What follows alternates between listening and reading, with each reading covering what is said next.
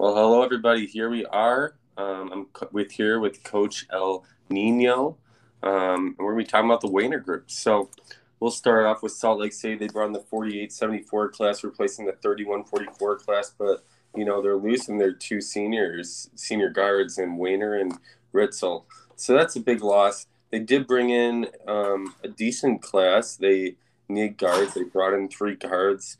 Uh, none of them look incredible, but none of them look horrible either. You know, all of them playing the small forward or power forward position in high school. There'll be a little adjustment, but they're all efficient shooters 58.9, 56.8 for Green, 54.1 for Ray. Uh, Ray, I think that's how you pronounce his name. Um, they, and you know, when you bring back guys like Jonathan Crowley, Jada Mills, and David Morgan, uh, that really helps it. And it's not like they had nothing. Carl Rentz was doing pretty good for them last year too, as an oversized shooting guard last year for them. They could move Crowley down. They got a few options. Um, what do you think of? Uh, yeah, what do you think of this team? You feel like they're still the favorite? Yeah, I really like the squad. I mean, you're bringing back a guy in Crowley that was, you know, all league caliber, scoring mm-hmm. essentially 30 points a game, and then to, to back that up with a, an anchored center, David Morgan, you know, giving you 11 boards, four blocks. All the returners essentially seem like they can play um, team ball as well. So while they are losing a good volume of assists from these these graduated senior guards, you know, I think the returners are able to set the pace, and then I think it really affords you a lot of flexibility in what to do with these incoming freshmen, knowing that, as you mentioned, you got Carl Rentz as well, who was a productive player. So yeah. I think there's going to be a lot of experimentation early on just to figure out what the best fit is. Um, but I think all these all these freshmen are going to have a role to play on this team, and uh, yeah, I think this is going to be a really good squad. Yeah, I'd have to think that the favorite is Laith Ray um, with that 5.3 mm-hmm. um, assist to 1.7 turnover. Also a pretty good defender, but I don't know his ratings or even his projected ratings, what they were. So, um, yeah, uh, it, it, seems like if he wants to put someone in the mold of uh, Wayner, uh, he'd probably be the best fit for that. Yeah, agreed. Uh, next up, we got Virginia Beach, the Vipers, coached by Mills, six four eight eight. Um, he brought in he lost the 3964 class with two senior guards as well and nathaniel harold and keegan schindler replacing them with the 3972 class. So that's not bad. Um, a bunch of guards here too. None of them look like they're huge game scores but i have to think the ratings like them if they're um, ranked that high. They can all pass a little bit. They can all defend quite a bit. Um, so I like this team. What do you What do you think? Yeah, interesting. Another team graduating both both guard positions. You know, you love to see a point guard with eight point six, eight point seven assists. Um, mm-hmm. And so you would think that would be the biggest loss, and maybe it, it is. But I think what what might go more unnoticed, but be more detrimental to them. It's just the scoring they're losing from Schindler. Obviously, yeah. they have two great scoring threats returning in, in Ables and, and Pritchett, but having that third scoring option, it doesn't seem like they're returning anyone else that's going to be able to provide that. So it's going to be up to one of these freshmen coming in to at least try to be a reliable third scorer. And looking at the squad, I don't know who it's going to be. The only one who really scored any points uh, was sharp, but he did it at a really un inefficient pace. So I think that's what I'm going to be looking early out of this team to see who can step up into that role. Yeah, Joel Malone only scored 8.3 points, but it looks like he's on a really, really solid team. He did shoot, shoot 62.6% true shooting, so that's really helpful. Um, if he can translate that into high volume, like that's that's really helpful. I could see a guy like Abel's moving down, but this team doesn't have a lot of height, and uh, that might I, I would guess that would hurt them a little bit come uh, once they get into the teeth of this uh, tournament. But I do respect for joining this tournament, and like I think he's got a really solid team. They wipe the floor with Conference Five most most years, you know, and um, being able to be in a conference like uh, a region like this where they can play all these teams. Um, next up, we got the Albuquerque Atomics, coached by Coach McMyer, 31. They brought in the 140 149 class, replacing the 30 40 class. Um, you lose a guy like Wyatt Shirley, who was one of the top leaders in points for your team last year, but bring back the bulk of your starting lineup here. Um, lose some uh, lose some um, production off the bench.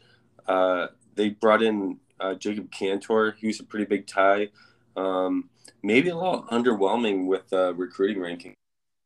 He was higher. Muhammad Williams, he was one of Bobby's top players in his recruit system. He shot pretty efficiently, shot a lot of threes. Um, 46, 41, 86, 54.7% true shooting from the power forward position as a six-six guy. I could see him sliding into the. I could see both those guys sliding into the starting lineup. Um, but in order to do that, um, you might have to move someone to the bench. I think they could make some noise here. Yeah, what do you think about Albuquerque here? Yeah, I mean, bringing in a guy like Muhammad Williams gives you a lot of flexibility. You know, uh, obviously played as an undersized power forward, but but prove that he is able to play with the big boy. So um, yeah. whether that gives you some flexibility at small forward and you want to slide Sullivan down to play more of a defensive role in that in that shooting guard position, you know, there, there's certainly an option there. But then also with the addition of Cantor, you know, the returning bigs of Samuel Stevenson and Austin Stanley, like they were productive last year and really like the leaders of this team in terms of production. And so I think um, coach has already proved last year and how he used those two that he's willing to kind of shift the lineup around. And so having this third headed monster in for that position, I think is going to offer a lot of flexibility and kind of lessens the pressure that's on Cantor. He does not have to be kind of a stud producer immediately. Yeah. He is able to kind of ease into college ball and, and figure it out kind of looking at his stats, I kind of like Cantor at a. I, I could see him maybe in a six nine small forward. Um, you know, don't take as many threes. Uh, find your shots. He's a good assist to turnover. Gets good steals. Good. Um, you could, and then uh, Muhammad Williams. You know, he could. He could play. He could play any of the one through three position too. Um, might be. He doesn't get a ton of assists, so it looks like he Austin Neal's probably locked in for that um, position. But you gotta love the 1.6 steals and two blocks for a six-six power forward there. Let's look at the last team in this group. We got the Hershey Colts. They brought in the 6130 class, replacing the 213 206 class. So much needed talent. And you know, the last three classes, um, Coach Andrew Luck 12 has brought in some solid guys. Uh, he's got a good pedigree, um, good genes in his coaching tree. He's the dad of Coach Bills fan, um, 187. So they start off the year with a big rivalry game um, tomorrow, Monday. But, you know, he brings back all five starters from a team that, you know, went to the PTT and then he brings in some really solid scores. Um, two guards, six one, six two, both scoring 20 points a game uh, both efficiently 59 and 57 percent true shooting. Michael Geller looks like, um, I mean, it looks like a stud. I don't know where they what they do though because Adrian Card's a stud. I could see him uh, potentially moving down to um, small forward. They kind of messed a little bit with the shooting guard, going back and forth with a couple different guys. Uh, who, who both shot efficiently. Um, but I wouldn't be surprised if Card moved down a little bit, and then uh, yeah, but it I could see him going different ways. It's nice to get those that scoring though too. Um, I would guess, yeah, I'm not sure. Maybe maybe Green's the one that's carrying the uh, the class, or maybe it's Geller. Both are. One's more of a point guard that passes, doesn't defend as well. The other one's um, more of a combo guard that is a better defender and can score. Yeah, there's there's a ton of options here. I mean, as we mentioned, you know, the level of talent that was on the roster last year compared to this year is is pretty significantly different. And so we saw in how that played out last year with not really having, you know, someone proven at shooting guard, but rather kind of having that position operate as a committee. Uh, mm-hmm. Uh, where I think now, you know, with the infusion of Geller and Green, I mean, I could potentially see cards sliding down all the way to that small forward position and adding in these two freshmen um, to anchor those positions. It'll it'll be interesting to see um, if Geller can play the point guard position. Obviously, that's going to be really important because eh, you know if he's unable to, given both him and Green are pretty short, I don't know that you could have both of them in the starting lineup not playing at point guard. So I think that's going to be really important to find a fit there. Um, but I, I really like this team. I really like the trajectory that they're in and, and being able to bring back their bigs as well and having some consistency there for their senior year. I'm excited to see what they can do. Yeah. So I got Salt Lake City win this group uh, fairly easily. I mean, Jonathan Crowley is just a beast. I think Albuquerque will push him a little bit, but I'm not as worried about Virginia Beach and um, Hershey there, even though the Hershey Salt Lake City game will be a rivalry game, so anything can happen in a game like that. But um, yeah, any thoughts on just group winner? Yeah, I mean, I think in this group, it's really going to be the teams with with proven and productive bigs. I think are going to carry. I think there's a lot of good guards kind of mm-hmm. throughout, and so I think it's going to be you know Albuquerque and Salt Lake City have dominant bigs.